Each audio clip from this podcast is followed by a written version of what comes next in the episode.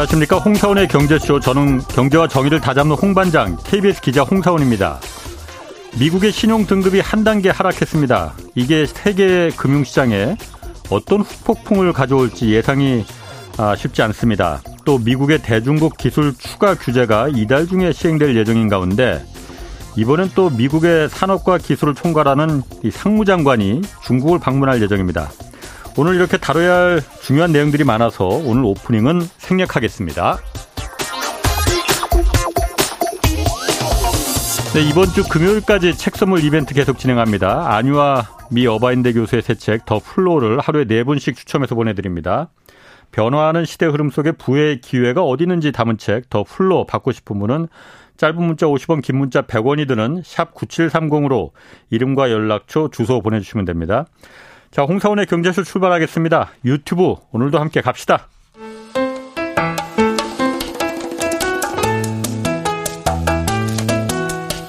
대한민국 최고의 경제 전문가만 모십니다. 어렵고 지루한 경제 프로그램은 거부합니다. 유익하고 재미있는 홍사운의 경제쇼. 네, 현재 전국적으로 폭염 경보, 폭염주의보 발효되어 있습니다. 가장 더운 오후 5시까지는 아, 논밭 공사장 등 야외 작업 자제해 주시고 외출 시에는 가볍고 헐렁한 옷 입고 또 모자나 양산 착용하시고 물도 자주 드셔야 한다고 합니다. 자, 경제소 경제쇼 시작하겠습니다. 아, 김학균 신용증권 리서치센터장 나오셨습니다. 안녕하세요. 네, 안녕하셨습니까? 자, 그 먼저 미국 신용 등급이 한 단계 어, 하락했잖아요. 네, 네. 일단 그 피치라는 미국 신용증 신용 평가 회사가 내렸다는데 네. 이유가 뭡니까? 미국이 가장 안전한 나라인데. 네. 근데 뭐 미국의 정부 부채가 예. 많이 늘어났고 예. 아, 코로나 팬데믹 국면에서 이 부채가 늘어나는 건 어느 정도 좀 이해가 되는 면이 있는데 예. 어, 바이든 행정부가 집권하면서 예. 뭐 재정 지출을 몇 달 전까지만 해도 굉장히 많이 늘, 늘렸기 때문에 예. 뭐 전체적으로는 과도한 재정 지출과 그 과정에서 정부 부채가 많이 늘어났다는 것에 대해서 좀 지적을 했고요. 예. 근데 이제 미국이 말씀하신 것처럼 전 세계에서 제일 안전한 나라로 평가받는데 예. 신용 등급은 이제 국가 신용 등급을 매기는 그 기관이 한 세 개 정도 있습니다. 음. S&P, 무디스, 피치. 예. 오늘 이제 신용 등급을 내린 피치가 어, S&P와 무디스가 좀 권위가 가장 있고요. 예. 피치는 한 3위권 되는데 음. 이미 2011년도에 예. 어, S&P가 미국의 국가신용 등급을 트리플 A에서 음. 더블 A 플러스로 지금 피치가 한 것과 똑같이 이제 어, 내린 적이 있습니다. 오바마 대통령 때 그랬었죠. 예. 그래서 어, 오늘 뭐 주가도 많이 떨어지고 또 원달러 환율도 많이 올라가고 그래서 예. 외견상으로는 2011년도에 어, S&P가 내렸을 때와 좀 금융시장의 반응은 오늘 예. 미국 증시 음. 봐야 되겠지만 좀 조금 비슷하긴 합니다. 음. 다만 이제 그때와 지금의 차이가 있다 그러면 예. 아, 그 당시에는 그, 그 오바마의 민주당과 야당이었던 예. 공화당이 아주 극간의 국가 부채 음. 한도를 늘리는 과정에서 아주 아주 극단적인 대립을 했었는데 예. 지금은 뭐 몇 달 전에 좀 합의가 이루어졌고 음. 또 그때는 미국뿐만 아니라 유로존의 뭐 프랑스나 이탈리아까지도 좀 문제가 있다란 얘기가 나왔는데 예. 그런 점에서 보면 글로벌 환경은 2011년보다는 음. 조금 안정적이고요. 예. 그리고 또 한 가지 점에서는 2011년만 하더라도 이거 정부 부채가 늘어나면 이걸 누가 이 정부 부채를 좀그 음. 그 사줄 거냐, 아. 미국 국채를 사줄 거냐 이런 이슈가 있었는데 예. 이제 그 이후로는 중앙은행들이 뭐 국채를 뭐 많이 사줘 버렸죠. 그래서 예. 이제 어, 유로존이나 그 일본에 비하면 예. 미국의 중앙은행인 연방준비제도가 아직까지 뭐 국채를 많이 산 그런 예. 정도는 아닙니다.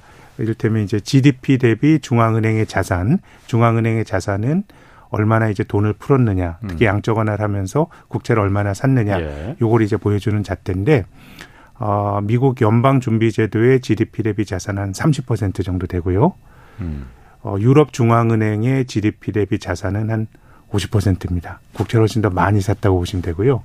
일본은 128%까지 예. 일본이야 뭐 워낙 예. 어, 그러니까 어떻게 보면 이게 좀 바람직한 모습은 아닌데 예. 2008년 금융위기 이후로 세계가 그런 예. 점에선 좀 일본화되는 것 같습니다. 음. 민간이 활력을 잃으니까 정부가 빚을 내고 예. 그 부채를 중앙은행이 음. 사주는 형태로 오다가 예. 이제 지금 이제 그것을 약간 되돌리는 양적 완화를 끝내고 음. 양적 긴축을 하는데 뭐 상황이 나빠지게 되면 또 저는 중앙은행이 또 정부 부채를 인수해 주는 쪽으로 부담을 지는 쪽으로 가지 않을까 싶은 생각이 듭니다. 이미 뭐 그런 길로 왔으니까 이게 바람직하냐 바람직하지 않느냐라고 하는 뭐 가치 판단의 문제는 아니고요. 그럼 그럼 네. 그 얘기는 긴축을 하 긴축해서 부양으로 다시 돌아서겠다는 거잖아요. 그러면 제 생각엔 어떤 상황이 되면 전 세계가 저는 일본처럼 가고 있다는 생각을 갖고 있는데요.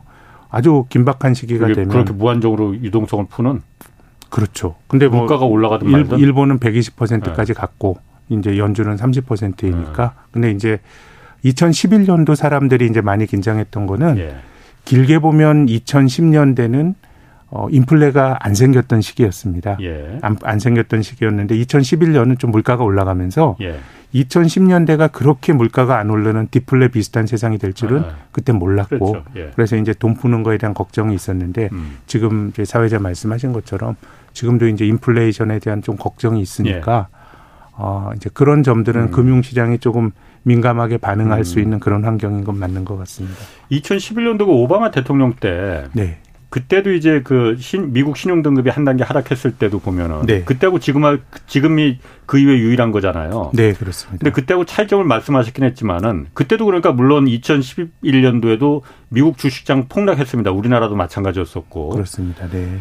근데 그때하고 다른 점이 제가 봤을 때 가장 큰 차이점은 그때도 미국의 그 부채한도 협상 그게 막 이틀 전에야 막 타결되고 막 그랬었잖아요. 그랬었죠. 그때 네. 미국의 신용 등급을 하락한 거는 부채한도 협상이 타결되기 전이었거든요. 네, 네 직전에 네. 막그 네. 이게 안 될지도 모른다, 막 미국 국가 부도난다, 공무원들 월급도 못 준다, 막 이런 우려가 있으니까는 그때 이제 미국 신용 등급이 떨어졌는데 지금은 이미 부채한도 협상이 다 끝났잖아요. 종결됐잖아요. 끝났죠. 네. 끝나고 나서 지금 이제 다 오케이 박수 치고 이제 헤어져고 이제 했는데 왜 지금은 그 위험이 사라졌는데 왜 떨어뜨렸냐 이거죠. 음, 아마도 2011년도에 미국의 GDP 대비 국가 부채는 예. 100%가 안 됐고요. 아. 한 80%대였을 예, 예. 거고 지금 이제 100%가 넘어갔기 때문에 예. 그런 어떤 2011년은 정치권의 어떤 아. 정쟁에 대한 음. 어떻게 보면 이제 신용평가 기관의 경고의 의미도 좀 있었다고 보는데요. 예. 이제 지금은 아무튼 드러난 부채 그 자체에 대한 예, 평가. 어, 지금 어 일본이 너무 많다. 그렇죠. 일, 때문에 일본의 국가 신용 등급이 예. 심각한 뭐 부채가 늘면서 일본이 뭐 재정 위기나 이런 걸 겪진 않지 않았습니까? 예.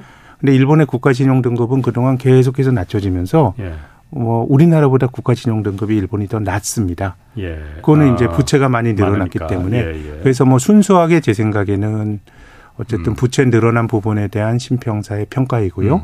또 바이든 행정부가 좀 지출을 좀 늘렸던 특히 작년 같은 경우는 미국 경기가 좋았거든요. 예, 예. 미국 경기가 뭐 연착륙이니 경착륙이니 뭐 이런 게 어, 착륙이 없을 거다는 얘기가 있을 정도로 미국 경기가 좋았는데 바이든 행정부에서 재정 지출을 많이 늘렸기 때문에 네. 어쨌든 뭐 장기간 부채가 늘어난 거 굳이 뭐 신평사가 약간의 경고를 했다 그러면 바이든 행정부의 재정 지출에 대한 경고의 의미는 좀 들어가 있다고 봅니다. 그 제가 그냥 그 이렇게 그냥 뭐라고 하지 마시고 저야 사실 뭐 그냥 아마추어니까 경제 잘 아, 예, 모르니까 예, 예, 예.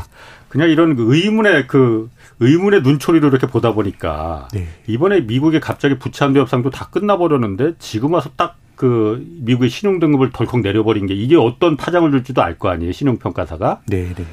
그게 혹시 이런 거 아닌가 예를 들어서 아 부채 한도 협상은 다 끝났지만 이제 국채를 이제 쓸 돈이 그동안 이제 그 빚내서 썼으니 아, 미리 땡겨서 썼으니까 국채 잔뜩 찍어야 될 거 아니에요. 네, 1조 네. 달러를 뭐 넘게 찍어내야 된다는데 팔 때가 지금 마땅치 않지 않습니까? 네, 중국도 그렇죠. 안 산다고 그러지. 네. 오히려 중국 내다 팔고 있지. 일본도 살 여력이 없지.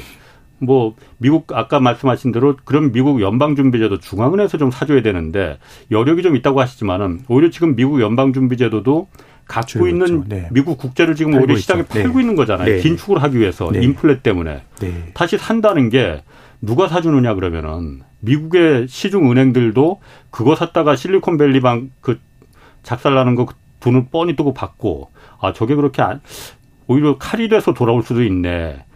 이런 그냥 국채를 팔 때가 그렇게 많지 않다라는 그 부분 때문에 네. 더군다나 미국의 아까 말씀하셨듯이 재정 적자 2분기에도 성장률이 2.4%라 굉장히 좋았잖아요. 네. 미국. 네. 좋았는데 실질적으로 들어가 보니까 그게 소비나 이런 긍정적인 면에서 다 그런 게 아니고 네.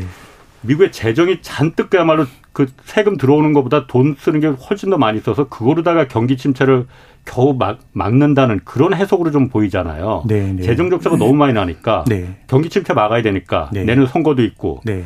그런 부분을 종합해서 피치가 이렇게 덜컥 한 단계 떨어뜨린 거 아니에요? 아. 너무 음모인가? 깊은 뜻이.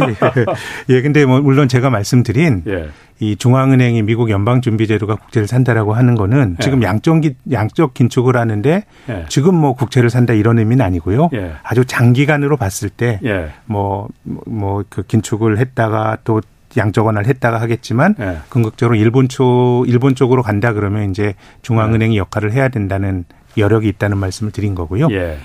어, 뭐 이제 그럴 수도 있다고 봅니다. 이제 아. 나쁘게 보면 지금 예. 이제 미국 국채를 동아시아에 있는 국가들이 무역수지 흑자국들이 사줬는데 예.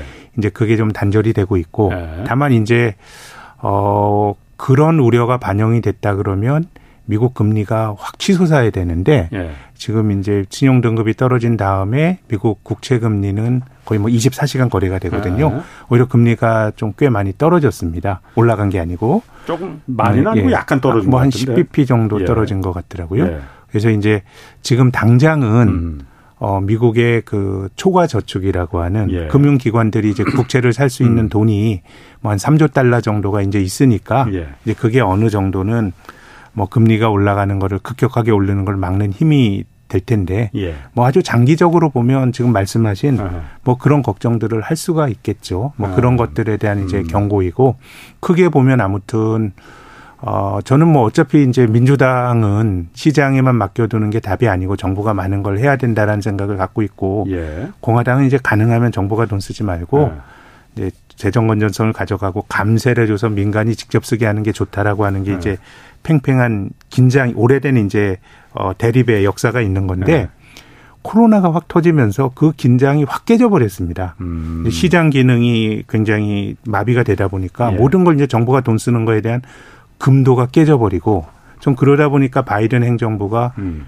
약간 약간 그런 그 어떤 시대적 환경에 편승해서 예. 은근슬쩍 그냥 그 미국의 진보주의자들의 로망을 다 분출한 것 같거든요. 그렇군요. 신재생 음. 에너지도 음. 쓰고 그러다 보니까 저 제 생각에는 어쨌든 정부가 돈 쓰는 거에 대한 경고의 의미는 분명히 음. 좀 들어가 있다고 봅니다. 그렇군요. 유튜브 채팅창에 오늘 왜 오프닝을 안 했냐고 누구한테 혼났냐고 그런 얘기 있는데 뭐 제가 뭐 누구한테 뭐 혼날 혼난다고 뭐 쫄 사람도 아니고 아, 오늘 워낙 그 중요한 얘기들이 많습니다. 그래서 오프닝보다도 지금 뭐 앞으로 중요한 얘기 오늘 다뤄야 될 주제들이 많아서 그런 거니까 이해해 주시고요. 자, 그러면 아까 잠깐 말씀하셨듯이 제가 또 한 가지 이해가 안 갑니다. 이제 상식에 저는 저야 뭐 상식선에서 판단할 수밖에 없으니까. 네. 미국의 신용 등급이 떨어졌다는 거는 미국에 대해서 아, 저 미국도 저거 믿지를 못하겠는데 이거잖아요. 그럼 미국 달러, 미국 국채에 대해서도 저거 믿을 수 있을까 이런 의심이 들어야 되는데 미국 그러면 국채 가격이 퐁 떨어져야 될 거란 말이에요. 네, 그럼 네. 미국 국채 금리가 그만큼 올라간다는 얘기잖아요. 네. 또 거꾸로 오늘 보면은 물론 오늘 떨어지니까 네. 오히려 그 반대로 국채 금리가 떨어졌어. 국채 가격이 올라갔다는 거잖아요. 네. 아니 미국을 미국이 신용 등급이 떨어졌다는데 왜 국채 가격은 올라가요? 그러면은? 그러니까 뭐 오늘의 반응이야. 아. 뭐몇 시간 안 되니까 그렇지. 이게 정돈된 예. 반응이라고 말하기는 어려운데 예. 2011년은 상당히 오랜 기간 동안 그 여파가 갔거든요. 예. 근데 2011년도 보면 달러가 강했고요. 예. 또 미국 금리가 오히려 떨어졌습니다. 국채 가격이 올라갔습니다. 이건 매우 어. 큰 역설인데 어, 그러게. 가장 큰 어떤 그, 그 신뢰도를 가진 예. 미국 금융 자산이 흔들릴 때 예. 신뢰가 떨어질 때 그럼 그 돈이 어디로 갈 거냐? 예. 그러면 그 다음 신뢰도가 높은 쪽으로 가야 되는데 음. 세상은 아, 이 세상이 어수선해지면 그래도 달러고 미국이다라고 하는 어. 매우 역설적인 현상이 발생을 했었거든요. 그래서 2011년도에 그 한국의 주가가 떨어지고 탈은 미국에서 네. 났는데 어, 미국 금리가 급락을 하고 네. 미국 돈인 달러 가치가 또 급등을 하고 이런 모습이 나타났기 때문에 이게 역설이라면 역설인데 어, 미국이 흔들려도 그럼 어디로 가야 돼? 미국이 흔들린다는 상황 자체가 매우 어수선하고 어. 위중한 상황인데 그때 또 다시 또 안전자산으로 가는 아주 아이러니한 그런 현상이 발생했습니다. 이걸 뭐 합리성을 아이러니네. 갖고 어. 설명하기는 조금 뭐 힘들죠. 아니 그런데 아이러니긴 아이러니인데 이해는 되네요. 그러니까 네. 미국이 흔들려서 아 미국 달러도 그러면 부실해져야 돼. 그런데 그러면 갈 곳이 어디야? 찾아보니까 다른 데는 더 위험하네. 그러면 네. 역시 달러로 가는 게 제일 낫겠구만 이렇게 판단한다. 그리고 2011년도에 어. 그 국면에서 또 올라갔던 또 자산 중에 하나가 금이었습니다. 그건 안전 대표적인 안전자산이니까 그렇겠네요. 어떻게 보면 이제 네. 좀 달러와 비슷하게 네. 달러와 같은 권위로 볼 수 있을지 모르겠지만 전통적으로 사람들이 네. 좀 받아들였던 어떤 대표적인 자산이었거든요. 예. 금이 올라갔고요. 오늘도 보니까 거의 금이 한 0.3% 정도 올랐네요. 어. 그러니까 전체적인 모습은 2011년과 조금 비슷한 모습이 전개가 되고 있습니다. 그럼 2011년도에 미국 미국의 신용등급이 떨어졌을 때 그 시장 금리 그러니까 국채 금리들은 네. 계속해서 그러면은 좀 내려갔습니까? 아니면 처음은 내려가다가 어, 이렇게 올라가거나 그런 건 아니에요? 오히려 초기 하루 이틀 동안에 올라가고요. 어. 그 후로 꽤 긴 시간 동안 어, 금리가 떨어지면서 음. 예, 미국에서 탈이 났지만 안전자산으로서의 달러가 다시 한번 사람들에게 네. 좀 각인되는 굉장히 아. 우스꽝스러운 일이 그러게. 발생했었죠. 예. 이번에도 그럼 그렇게 될까요? 음. 사실 그런데 지금하고 그때하고 비교하기는 조금 좀그 다를 수 있는 게 네. 그때만 해도 미국의 10년물 국채 금리가 2%도 안 됐거든요. 그랬죠. 지금은 4%지 않습니까? 네, 지금 4%입니다. 네. 지금 이렇게 높은데 그래도 그때하고 같이 비교를 할 수 있을까? 그런 생각도 좀 음, 뭐 다르게 생각하면 이제 금리가 떨어질 수 있는 여력이 여유는 더, 더, 이제 많으니까요. 아, 아, 음, 이제 아, 그럴 수도 근데 있겠구나. 제 생각에는 오히려 예. 그때보다는 세상이 훨씬 좀 그렇게 사람들이 위중하게 받아들일 것 같지는 않거든요. 그러니까 지금 음. 피치가 낮춘 거는 뭐 생각해 보면 이미 11년 전에 예. S&P가 낮춘 거를 따라서 한 거고요. 예. 그때는 달러라고 하는 신용 등급이 예. 낮춰질 거다라고 하는 거에 전 사람들이 음. 사실 상상도 잘 못했던 일인데 예. 그런 일이 덜컥 벌어졌는데 지금은 이미 그 11년 전에 벌어졌던 일을 한 신용평가 기관이 3위쯤 되는 회사가 사후적으로 추인을 하는 음. 거기 때문에 제 생각에는 어, 그 정도처럼 음. 혼란스러울 것 같지는 않고요. 그러면은 달러 강세라든가 아니면 금리 하락이 그때처럼 또 아주 심하게 나타나지는 음. 않지 않겠는가라는 생각입니다. 채권 시장 그렇다 치고 주식 시장 같은 경우 우리나라는 오늘 굉장히 안 좋았는데 네. 미국도 이제 밤사이 좀 봐야겠지만 네.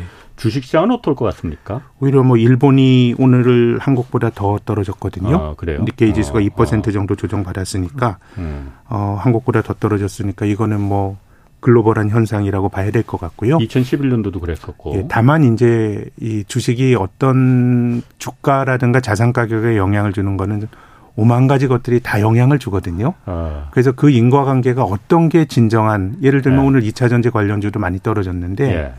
그럼 그 원인은 그동안 주가가 많이 오른 거일 수도 있거든요. 음. 뭐 일본 주식의 경우는 최근에 또 많이 올랐기 때문에 예. 제 생각에는 그때는 뭐 미국, 미국이나 한국 주식이 한국 주식이 지금도 기억나는 게 주가 지수가 한 2,000포인트 때 전후였는데 하루에 100포인트씩 떨어지고 그랬거든요. 예. 그래서 음. 그렇게 떨어질 것 같지는 않은데 어쨌든 주가가 그동안 뭐 많이 올랐기 음. 때문에 많이 오른 것들은 뭐 이게 조정의 핑계거리가 될 여지는 있다고 봅니다. 2차 전지 얘기하셨으니까 음. 요즘 뭐 제일 핫한 뉴스가 2차 전지입니다. 뭐 요즘 주식 투자하는 분들은 뭐 다들 그냥 모든 관심이 다 2차 전지에 쏠려 있는 것 같은데 이게 사실 제가 이렇게 보면은 좀 위험하다 싶게 보일 정도로 폭락과 폭등이 막 반복되잖아요. 네. 롤러코스터도 이런 롤러코스터가 없는데 이거는 어떻게 좀 해석을 해야 돼? 이게 뭐 투전판도 아니고 코인도 아니고 이게, 이게 투자라고 하는 게 뭐 투기의 속성이 다 있거든요. 예. 어떤 종류의 투자 어떻게 포장이 되든지 간에. 예. 근데 지금은 이것이 뭐 꼭 버블이다 아니다 이건 알 수는 없죠. 버블인지 예. 아닌지는 지나가 봐야 할 수가 음, 음. 있고 특히 지금 올라가고 있는 2차 전지 소재주들의 경우는 막 이익이 두 배씩 느니까 예. 내년에도 한 그 정도 늘 거다라고 추정을 하니까 예. 뭐 그럼에도 불구하고 내년에 이익이 두 배 늘어도 지금 주가가 어. 설명되기에는 너무 비싸죠. 내년에 예. 두배 늘고 그 다음에도 많이 늘고 음. 한그 다음에도 또 많이 늘어야 설명이 되는 주가니까 예. 기대감이 많이 좀 이제 선반영돼 있는 음. 측면은 있는데 근데 몇 해 전에 바이오 주식들이 올라갈 때는 실은 바이오 주식은 지금보다 훨씬 더 기대감의 영역에 가까웠거든요. 음. 이익이 몇 배 느는 게 아니라 매출도 발생하지 않는데 이제 주가가 그렇게 올라가니까 지금 시세가 정당하다, 정당하지 않다 이런 말씀 드리는 건 아니고요. 예. 이제 주식 시장에서 그런 일들이 예. 어, 나타날 수 있다는 말씀을 드리는 겁니다. 그리고 또 지금 2차 전지주가 굉장히 뜨겁지만 예. 제가 말씀드린 것처럼 한 3년 전엔 바이오가 그랬고요. 어. 또한 7년 전엔 화장품이 그랬고요. 어. 한 그리고 한 10여 년 전에는 중국이 끝없이 성장할 거라는 기대로 차화정, 뭐 자동차, 어. 화학, 정유 이런 게 그랬고 예. 한 20년쯤 전에는 닷컴 기업들이 그랬기 때문에 이 중에서 옥석이 가려지는 일들이 늘 벌어졌지만 주식시장이라고 하는 게 정말 우리가 2차 전지 관련주가 야 이렇게 시세가 오를 수 있어라는 생각을 하시지만 어한 3, 4년에 한 번씩 이런 일은 비슷하게 저는 반복됐다라고 생각합니다. 제가 주식을 뭐 안 해봐서 솔직히 경제쇼 하면서 네. 좀 주식을 그래서 네. 좀 해봐야 된다고 그래서 그, 때부터 좀 이제 해봤는데 네. 그럼 그 전에 과, 과거에 바이오도 그렇고 화장품도 그렇고 뭐 이런 차화정 이런 것도 네. 지금 2차 전지 이렇게 막 등락폭이 막 하루에 20% 30%씩 막 오르내리 하잖아요. 네. 시가총액 막 몇십 조씩 왔다 갔다 하잖아요. 네, 네. 이 정도였습니까 그때도? 어 차화정은 안 그랬던 것 같고 예. 어 바이오는 뭐 지금 정도의 주가의 음. 변동폭을 봤던 것 같고요. 그렇군요. 또 닷컴 버블 때 음. 소위 닷컴 주식들도 예. 인터넷 주식들도 뭐 지금과 같은 예. 모습들을 그랬군요. 어, 어느 정도는 우리가 경험을 했죠. 또 한 가지 제가 좀 그 의아하게 생각하는 게 의아하다기보다는 좀 의심을 의심이 자꾸 의심만 늘어왔고요. 큰일 났네. 이게 어쨌든 2차 전지잖아요. 네. 2차 전지를 만드는 기업들이 있잖아요. 제조회사들, 네. 대기업들, LG 에너지 솔루션, 뭐, 3, SDI, 네. SK는 아직 뭐 상장 거기는 안 된 것 같고. 이런데 기업들 주가는 지금 뭐 오르내림이 그렇게 크지 않잖아요. 네, 네. 지금 이렇게 막 롤러코스터를 타는 거는 소재 기업들이잖아요. 그 부품을 그렇습니다. 납품하는. 그렇습니다. 이게 말이 됩니까? 어, 이게 뭐 말이 안 되지는 어. 않는 게 꼭뭐 네. 그 최종 제조업체가 부가가치를 많이 갖는 건 아니고요. 예. 예컨대 뭐 어, 아이폰의 경우도 이게 적절한 비유가 될지 모르겠지만 예. 팍스콘이라는 데서 최종적으로 제조를 만들죠. 하고 예. 또뭐 우리나라는 뭐 예. 칩도 팔고 또 디스플레이도 팔곤 음. 하는데 예. 어 이제 가장 마진을 많이 가져가는 거는 어떻게 보면 마케팅과 기획회사라고 할 수 있는 애플이 가져가는데 예. 저 2차 전지 value chain도 뭐 그런 속성이 조금 있는 것 같습니다. 완성품을 만들어 파는 것보다 예. 어, 중간에 소재를 만들어 가는 쪽에 적어도 한 사, 그, 그걸 누가 채고 들어오지 않으면 한 3, 4년 놓고 봤을 때는 이익의 어떤 증가에 대한 기대치나 이런 것들이 소재 쪽이 훨씬 더 좀 강하다라는 게 지금 2차 음. 전지 소재주를 사는 사람들의 주장이고 예. 또 어느 정도는 그런 것들이 좀뭐 그렇게 볼 수 있는 측면도 존재하는 것 같고요. 어. 다만 이제 제가 말씀드리고 싶은 거는 이제 그것과 상관없이 예. 소재가 그 value chain에서 상대적으로 낮다고 하더라도 예. 3, 4년 후의 세상을 음. 과연 알 수 있냐라고 보면 저는 사람들이 지금 2차 전지와 비슷한 믿음을 가졌던 게 차화정 장세 때도 그랬거든요. 야, 중국이 음. 이제 막 소비를 시작하고 여기 하게 되면 모든 건 우리나라 한국의 화학, 화학 기초 소재가 음. 그 중국 사람들 13억 소비에 뒷받침이 될 거고 했는데 그러니까 저는 어 이제 드리고 싶은 말씀은 먼 미래는 우리가 아는 게 많은 것 같지만 실제로 모르는 영역이 존재하고요. 예. 그동안에 네. 이제 경쟁의 구도가 지금처럼 될 건지 누가 들어올 건지 그렇게 된다 그러면 한 뭐 일반론에서요. 한 3, 4년 정도의 이익을 미리 당겨와도 주가가 그래도 비싸다라는 생각을 하게 된다 그러면 음. 제 생각에는 조금은 기대가 많이 반영이 된 측면이 있는 것 같고요. 그래서 네. 주가의 변동성이 클 수밖에 없습니다. 왜냐하면 음. 아마 3년 후에 세상이 어떻게 될지를 아는 사람은 없고요. 그러면 이제 3, 4년 후에 기대를 반영이 돼서 형성이 되는 주가는 이거는 약간은 믿음의 영역이거든요. 믿음의 영역. 예, 그걸 내가 믿어버리면 아. 지금 주가가 정당화되는 아. 거고 예, 예. 아. 설사 3, 4년 후에 그런 일이 현실이 된다고 하더라도 그게 지금 검증이 될 수 없잖아요. 예, 예. 가봐야 아는 그렇지. 거니까. 예. 그러니까 이런 류의 시세는 진폭이 굉장히 클 수밖에 없고요. 음. 그러니까 우리가 이제 그런 것들을 최근 한 2, 3주 동안 이제 경험을 했다고 생각을 합니다.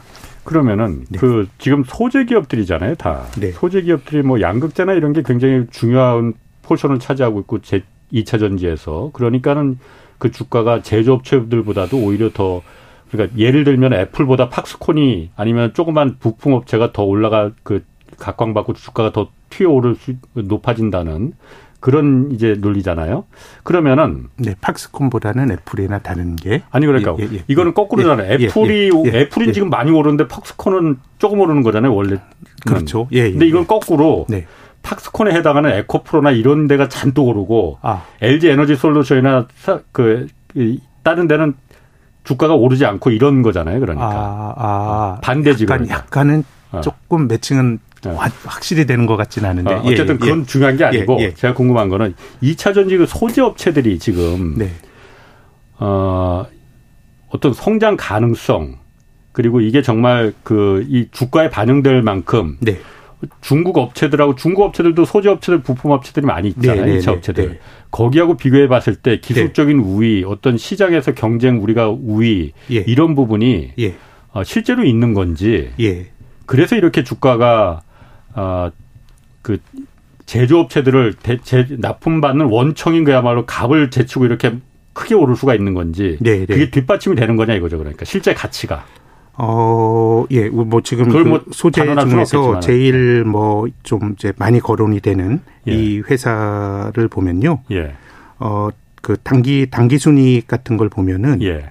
어, 작년도에 어, 영업이익이 한 6천억 정도네요. 6천억이라 예. 그러면 이거는 예. 굉장히 이제 어, 6천억 버는 회사가 별로 없습니다. 예. 그러니까 단지 뭐 기대감으로 형성되고 있다라고 하기에는 이제 이걸 많이 버는데 어, 영업이익 6천 올해는 한 1조 정도가 되고요. 예. 이건 이제 예. 상반기까지만 이건 확률이 굉장히 높, 예. 높은 거고 예. 내년 되는 한 1조 한 3천억, 음. 후년에는 한 2조 정도가 되는 건데 아, 성장 가능성이 더 예. 갈수록 높아지더라 이거죠. 뭐 이런 건데 이제 제가 아. 말씀드린 것처럼 그럼 이제 전기차를 만들어 파는 예. 테슬라를 보자라는 거예요. 그럼 그렇지. 그 테슬라 주가는 왜 400불 갔다가 이게 왜 260불이에요? 음. 그거는 이제 테슬라가 압도적으로 굉장히 선구자인 건 맞는데 그렇게 좋은 시장이라 그러면 테슬라만 하냐는 거예요. 내연기 사실은 전기차라고 하는 게 뭐 그 애플도 하고 구글도 하려 그러고 한 예. 거는 결국 그게 뭐 데이터가 가진 중요성가 높은 것이고 예. 많이 팔아놨기 때문에 테슬라가 이점이 있는 것도 맞지만 그럼 내연기관 자동차들은 가만히 있냐라는 거예요. 음, 그렇죠. 그래서 저는 이제 테슬라가 못한다란 말씀 드리는 거는 네. 그런 말씀을 저는 잘 몰라요. 네. 그런 말씀 드리는 건 아닌데 이 경쟁의 구도라는 게 음. 고정된 형태로 있는 게 아니라는 거예요. 일종의 음. 다이내믹스가 있는 거기 때문에 네. 먼 미래의 이익을 당겨온 그 주식의 경우는 굉장히 음. 이제 진폭이 클 수가 있기 때문에 그런 점들은 투자자들이 어 감내를 좀 할 필요가 있는 거고 음. 그리고 이제 정말 중요한 거는 크게 보면 한 산업이 성장한다. 이런 거는 어 그 판단을 사람들이 아 2차 전지 산업 성장할 거야. 반도체보다 커질 거야. 네. 이 판단은 맞을 확률이 높은데 네. 그렇게 됐을 때 지금 있는 기업이 새롭게 만들어지는 비즈니스 판에서 네. 지금 있는 기업이 최종 승자가 된다라고 하는 거는 또 약간 다른 차원의 문제인 것 같습니다. 음. 우리가 닷컴 버블 때 20년 전에 그렇지. 닷컴이라고 이름만 붙이면 주가가 다 올라갔거든요. 예. 그러면 이제 그 당시에 닷컴 버블 때 닷컴 주식을 비싼 비쌈에도 불구하고 샀던 사람들은 예. 아마 그 진행자님 연배만 되시더라도 손편지 많이 쓰셨을 걸요. 알록달록한 음. 편지지에. 그렇죠. 예. 근데 이제 닷컴 주식 샀던 그때 사람들 이제 우리가 손편지 안 쓰고 예. 이메일로 보내고 예. 쇼핑도 컴퓨터에서 하고 예. 또 음악도 컴퓨터에 듣고 그 꿈을 꾸었거든요. 예. 그 꿈을 꿨는데 그 판단은 맞았죠. 어. 맞았습니다. 예. 그래서 그 당시에 20년 전에 그 판단은 맞았고 닷컴 시대의 총화로 그, 인, 그 기대를 모았던 게 야후, 예. 엠파스, 어. 라이코스 이런 겁니다. 소문도 없이 사라졌죠. 사라졌어요. 예. 근데 지금 인터넷 생태계를 평정한 예. 그 구글은 예. 닷컴 생태계 때는 아예 있지도 않았거든요. 그렇죠. 예. 있지도 않았어요. 예. 그래서 저는 이 메커니즘을 잘 이해할 필요가 있다고 보는데 예. 이렇게 시장 중심으로 성장하는 어떤 데 있어서 버블은 필요악입니다. 어. 예를 들어서 내가 앱, 그 야후 주식을 사거나 엠파스 주식을 산 사람은 재산 가치가 0이 되고 예. 그럼 사람들이 아주 똑똑해서 예. 에이, 야후랑 엠파스는 안 되고 구글이 될 거야. 그래서 예. 구글의 돈이 경제적 자원이 들어가면 좋지만 예. 이건 알 수가 없거든요. 어. 그래서 한 산업이 붐업이 되면서 그 음. 산업 전체적으로 돈이 왕창 들어가고 그 중에서 망할 거 망하고 살아남은 거 살아남은 게 생태계를 바꾸는 거거든요. 그렇죠. 그런 거라 그러면 제 생각엔 지금 2차 전지 관련 음. 주식은 아무런 기반이 없는 설비 투자가 많이 음. 들어가고 하는 거니까 인터넷 주식보다는 지금 기대주가 음. 앞으로도 기대주가 될 확률이 인터넷보다 높긴 한데 아, 그래도 장담 못 한다 이거죠. 아, 그럼요. 그럼 그리고 네. 굉장히 네. 잘될 거를 반영해서 네. 지금 주가가 형성이 됐다 그러면 맞아요. 예, 저는 그래서 이게 음. 옳고 그르다의 문제는 아니고요. 맞습니다. 투자는 뭐 결과가 중요한 건데 어 이것이 이제 지금부터는 굉장히 이제 높은 불확실성도 내가 네. 감내하고 투자를 하는 거고 그래서 제 생각엔 워렌 버핏 같은 사람은 이런 주식을 안 사겠죠.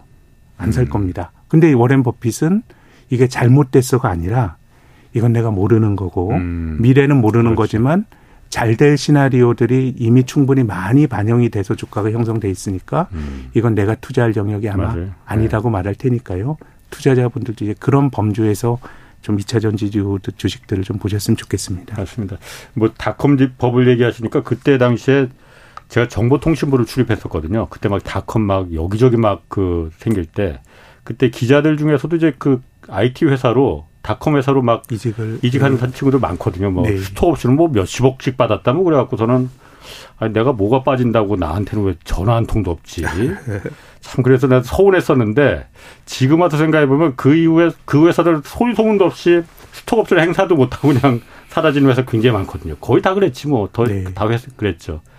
그래서 뭐 기자 계속 하길 잘했다 그 생각은 드는데 어쨌든 지금도 그런 상황이 될 수도 있다라는 부분. 네.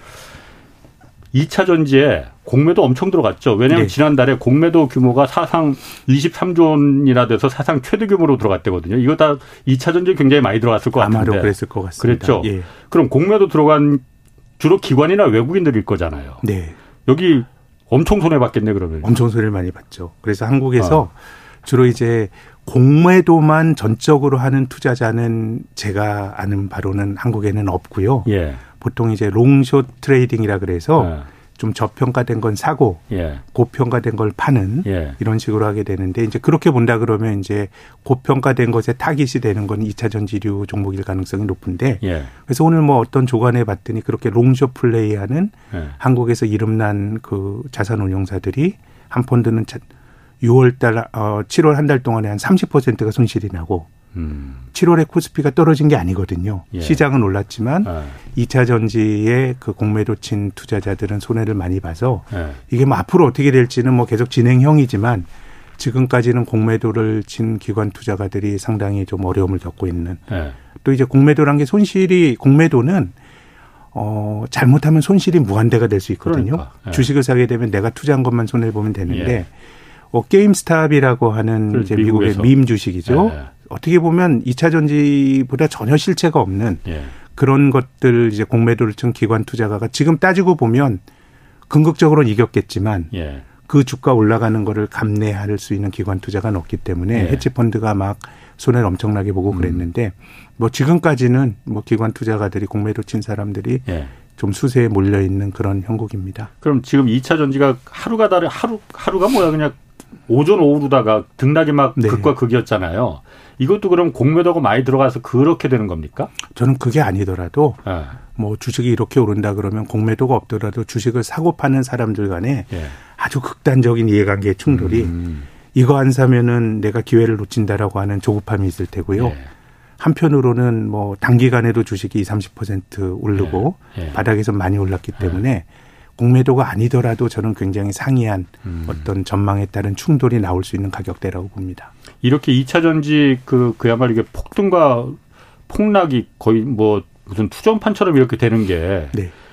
어, 우리나라 그냥 그 금융시장, 주식시장, 자본시장에 긍정적인 겁니까? 부정적인 겁니까?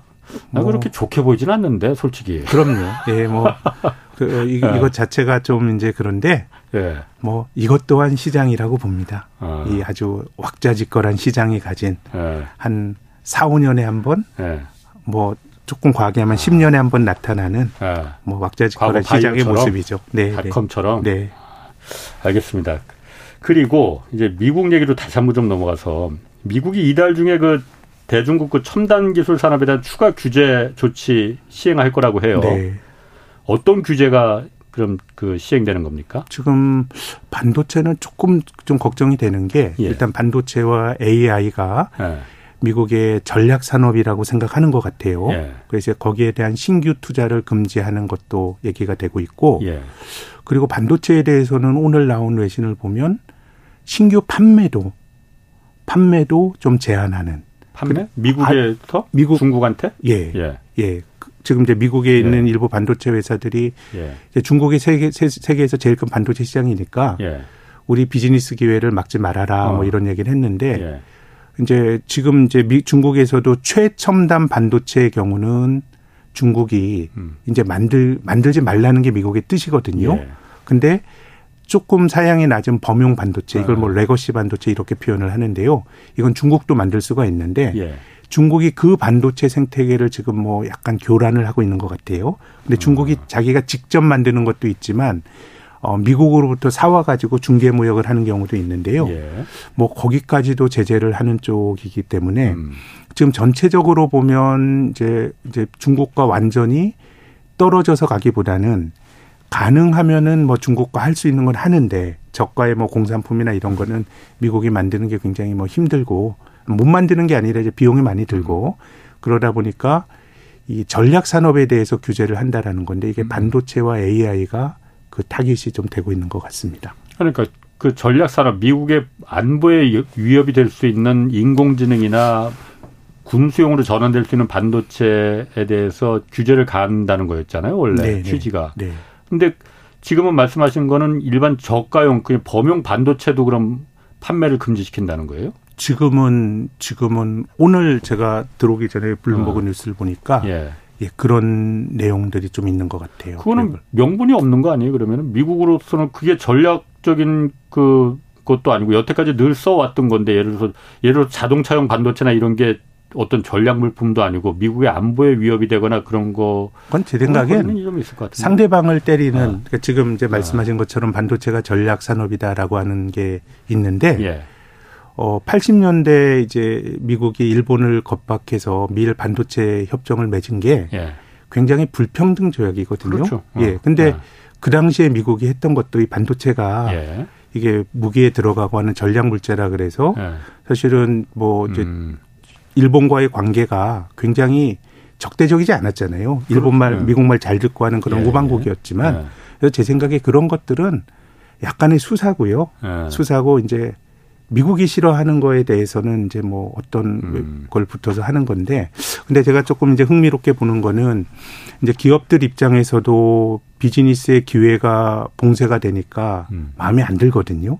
그러니까 어쨌든 미국의 기업 반도체 기업 뭐 인텔이나 아, 뭐 이런 퀄컴. 것들이 아. 퀄컴 같은 게 지난번에 한번 모여서 모여서 한번 의견을 낸 거죠. 어, 추가 규제 하지 말라고까지 의견을 네. 냈잖아요. 근데 똑같은 일이 어 30여 년 전에도 있었습니다. 그때는 어떤 맥락이냐면 어 1989년도에 그 천안문에서의 그 대학살이 있었고 예. 그래서 중국과 미국과 중국이 이제 79년도에 수교한 이후에 어, 그때 이제 미국이 그 중국에게 최애국 대우라고 하는 걸 해줬습니다. 음, 뭐 예. 그래야 이제 미국에 물건 팔 수 있는 건데 예. 그래서 89년도에 그 천안문 사태가 있은 이후에 예. 어, 그 당시 야당이었던 민주당 같은 경우는 이걸 인권과 결부해서 최애국 대우를 그 경신하는데 예. 중국이 인권의 문제가 있게 되면 최애국 대우를 주지 말자라고 야당이 민주당이 주장을 했었습니다. 예. 근데 그때 이제 천안문 사태가 있었을 때는 공화당이 아버지 부시 대통령이었고 음. 이제 그걸 거부를 하다가 예. 93년도부터 이제 클링턴이 민주당이 이제 집권을 하면서 예. 민주당이 인권 문제를 결부해서 최애국 대우를 연장하지 말라고 주장을 했는데 그게 정말로 그렇게 될 거냐가 큰 화두였는데요. 예. 그 당시에도 미국의 기업들이 나서서 예. 어, 어떻게 보면 음. 민주당의 뜻을 꺾고 뭐 음. AT&T, 보잉, 뭐 GE 이런 예. 회사들이 이제 중국과 이제 비즈니스를 하면서 이게 커질 거라고 본 거죠. 그래서 결국은 어, 정치 권력이 양보를 해줬거든요. 어떻게 음. 기업의 힘에 어떻게 보면 정부가 최혜국 대우를 연장을 네, 하면서 네. 경제적 교류를 하는 쪽으로 갔는데 이번에도 그렇게 될 거냐 라는 걸 생각을 해보면 저는 이번에는 기업의 반발이 있더라도 미국의 정부가 그 뜻을 앞세울 거라고 생각하는데요. 예. 90년대와 비교해 보면 이제 크링턴이 선거에서 이겼던 92년인데 음. 그때는 사실 이제 냉전 체제가 해체되는 시기였습니다. 예. 소련이 예. 그 전에 이제 소비에트가 해체가 됐고요. 하면서 어떤 이념적인 갈등이 지금보다는 훨씬 더 조금 더 이제 약해지는 초기 국면이었고 또 정부의 역할을 둘러싼 관점도 뭐 80년대 레이건 집권 이후로는 이제 보수주의자들이 이제 세상을 지배하면서 아, 기업이 하는 게 최고고 음. 시장이다 답이지. 정부는 정부. 작은 정부가 좋을 네. 거다라고 했고 네. 민주당이 집권을 했습니다마는 민주당도 그 철학으로부터 벗어나지 못했죠. 네. 여러 가지 이제 크링턴 행정부 음. 때 금융 규제 같은 것들 예, 예. 어뭐 완화했던 것도 크링턴 정부에서 했던 네. 거고요. 이제 그러다 보니까 전체적으로 시장의 힘이나 기업의 힘이 강했던 건데 음. 지금은 오히려 조금 더 세상이 냉전적이고 제가 앞서서 이제 미국의 국채를 중앙은행이 음. 어려워지면 사지 않을까라고 말씀드렸지만 우리가 걱정하는 거는 실은 그게 하지 말라는 거거든요 경제학 교과서에 음. 왜 중앙은행이 그 정부의 국채를 도와주고 하게 되면 어 정치가들이 방만하게 재정을 쓰고 근데 그런 룰들이 거의 뭐 음. 지난 10년 동안 깨져버려 가지고 예. 기업들이 반발을 하고 있지만은 이게 30년 전처럼 기업의 의사가 음. 반영이 될 거냐라 그러면은 음. 뭐 잘은 모르지만 안 될 수도 있는 게 아닌가라는 생각이 들고 근데 덜 걱정 걱정이 드는 음. 거는 아무튼 우리나라 반도체가 어쨌든 중국에서 생산을 제일 많이 하는 나라이기 때문에 음. 음. 유탄을 맞지 말아야 되는데 지난 5월 6월 달에 그 어떤 뉴스 흐름은 굉장히 좀 우호적이었습니다. 예. 네, 중국이 아 미국이 작년 10월 달에 반도체법이란 걸 발효를 하고 이 작년 10월부터 뭐 여러 가지 중국과의 반도체 교류 같은 끊으라고 했는데 뭐 우리와 같은 우방국 뭐 한국 반도체 회사는 뭐 날벼락이니까 한 1년 유예 기간을 줬거든요. 그렇죠. 그래서 5월, 6월에는 네. 우리나라 반도체 기업들이 또 다시 좀 네.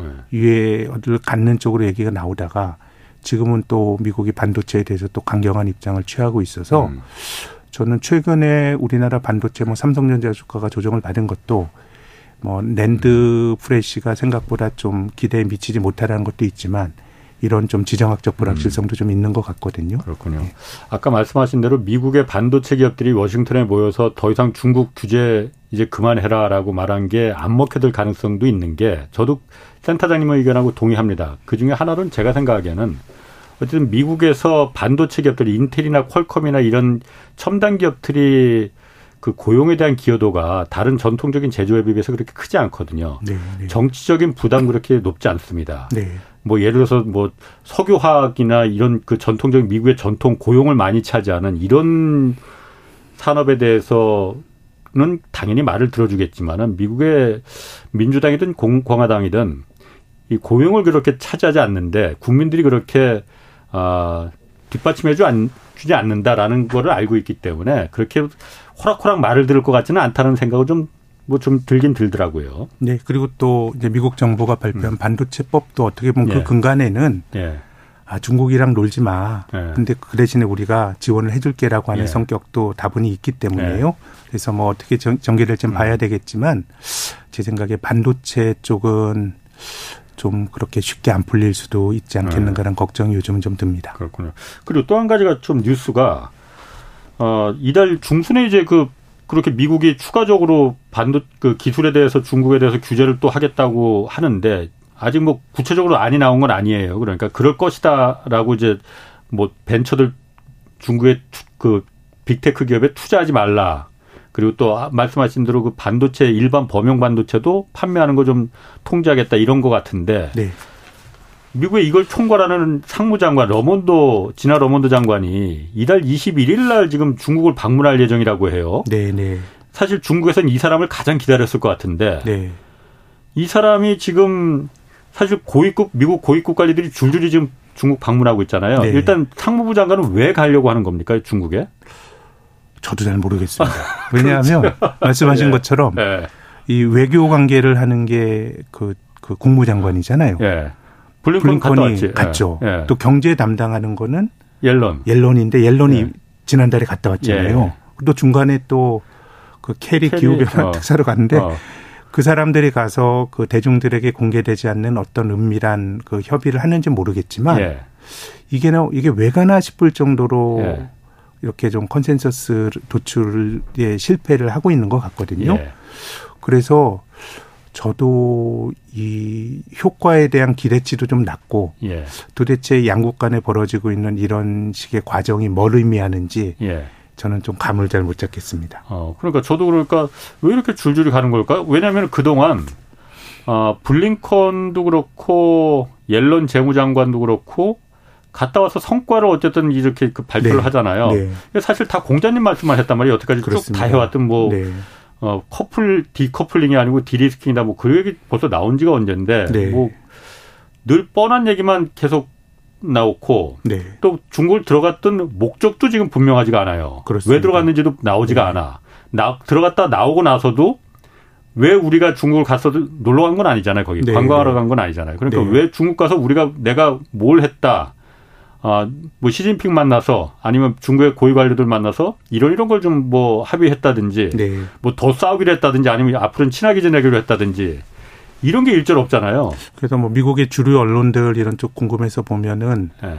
미국의 원칙을 북경에 가서 재확인해 줬다라는 뭐 그런 식의 이제 뭐 해석이 있는데 예.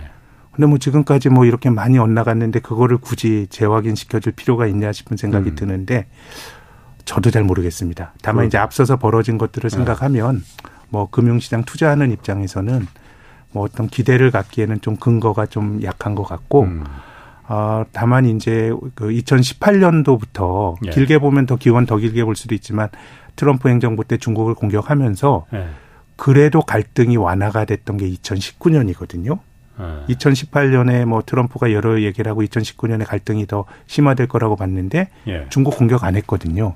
그때는 미국 경제가 나빴을 때입니다. 음. 경기가 좀 나쁘고 뭔가 좀 여유가 없을 때는 예. 타협점을 좀 찾았던 것 같고 그런 점에서 보면 어 이제 중국을 바라보는 관점 이런 것도 미국의 경기와 음. 조금 연관이 되어 있지 않을까. 예. 예, 뭐 그런 생각은 합니다. 어쨌든 러먼도 상무장관이 가는 거는 중국이 가장 원했던 사람일 테고 그렇습니다. 아마도 네. 지금 고위 관료 중에 직접적으로 그냥 중국의 그, 그 이해관계가 첨예하게 얽혀 있는 사람이니까. 네, 산업 정책 하는 어. 사람이니까. 더군다나 네. 이달 중순에 중국에 대한 추가 규제안이 나오는 그 시기에 맞춰서 갈, 왜 갈까. 그리고 또 너무 그 무슨 번호표 뽑듯이 그냥 바로바로 가잖아요. 네, 네. 이게 왜 그럴까? 이거 센터장님도 잘은 모르시는 거죠, 그러니까 그 부분은. 예, 저도 어. 예. 한번 갔다 오고 나면은 한번 좀 예. 보는 거로 하고 요것도 하나 좀 해야 돼. 예. 중국에서 어제부터 그 물론 예전부터 예고했지만은 갈륨하고 게르마늄 네. 중국이 거의 독점 생산하고 있잖아요. 네. 이게 뭐 반도체하고 태양광 첨단 산업에 많이 쓰인다는데 네. 어제부터 예고한 대로 수출 통제 시작했어요. 네. 이게 미국의 타격이 있습니까? 미국하고 우방국들한테 우리나라도 포함해서? 아직 뭐 정확히 분석하기는 힘든데 예. 뭔가 좀 이제 비싸지는 건 맞는 것 같아요. 예. 전 세계 어느 곳에 비슷한 광물이 있을 수는 있겠지만 예. 뭐 그거 안 했던 거는 경제성이 없어서거든요. 예. 그렇게 본다 그러면 어, 세상이 고비용 구조로 예. 각, 뭐 가고 있는 거는 맞는 것 같습니다. 어. 그럼 이번 그 갈륨하고 게르마늄이라는 게 네. 중국에서 거의 뭐 80%를 독점 생산하고 있다는데 이 가격이 그러면은 그러니까 어디까지 올라갈 거냐? 네. 막 중국이 끝까지 수출 안 하면 그냥 무한정 올라가는 거냐? 이것 자체도 범용 아. 커머디티 상품으로서 이제 거래가 많이 되는 그런 건 음. 아닌데 예. 뭐 지금 나오는 걸로 보면 뭐 게르마늄은 조금 대체가 가능한 것 같고 아. 갈륨은 대체는 좀 약하지만 어. 쓰임새는 조금 제한적인 것 같고 뭐 그런 정도의 평가들이 나오는 것 같습니다. 그렇군요. 오늘 여기까지 하겠습니다. 네. 김학균 센터장이었습니다. 고맙습니다. 감사합니다. 홍사원의 경제쇼였습니다.